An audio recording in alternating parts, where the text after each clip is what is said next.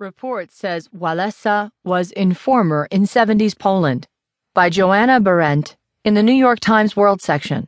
I'm Kristi Burns. A handwriting analysis has determined that Lech Walesa, the director of Poland's anti communist solidarity movement and later the president of Poland, was a communist paid informant in the 1970s, according to a new official report issued Tuesday. Walesa, a Nobel Peace Prize laureate,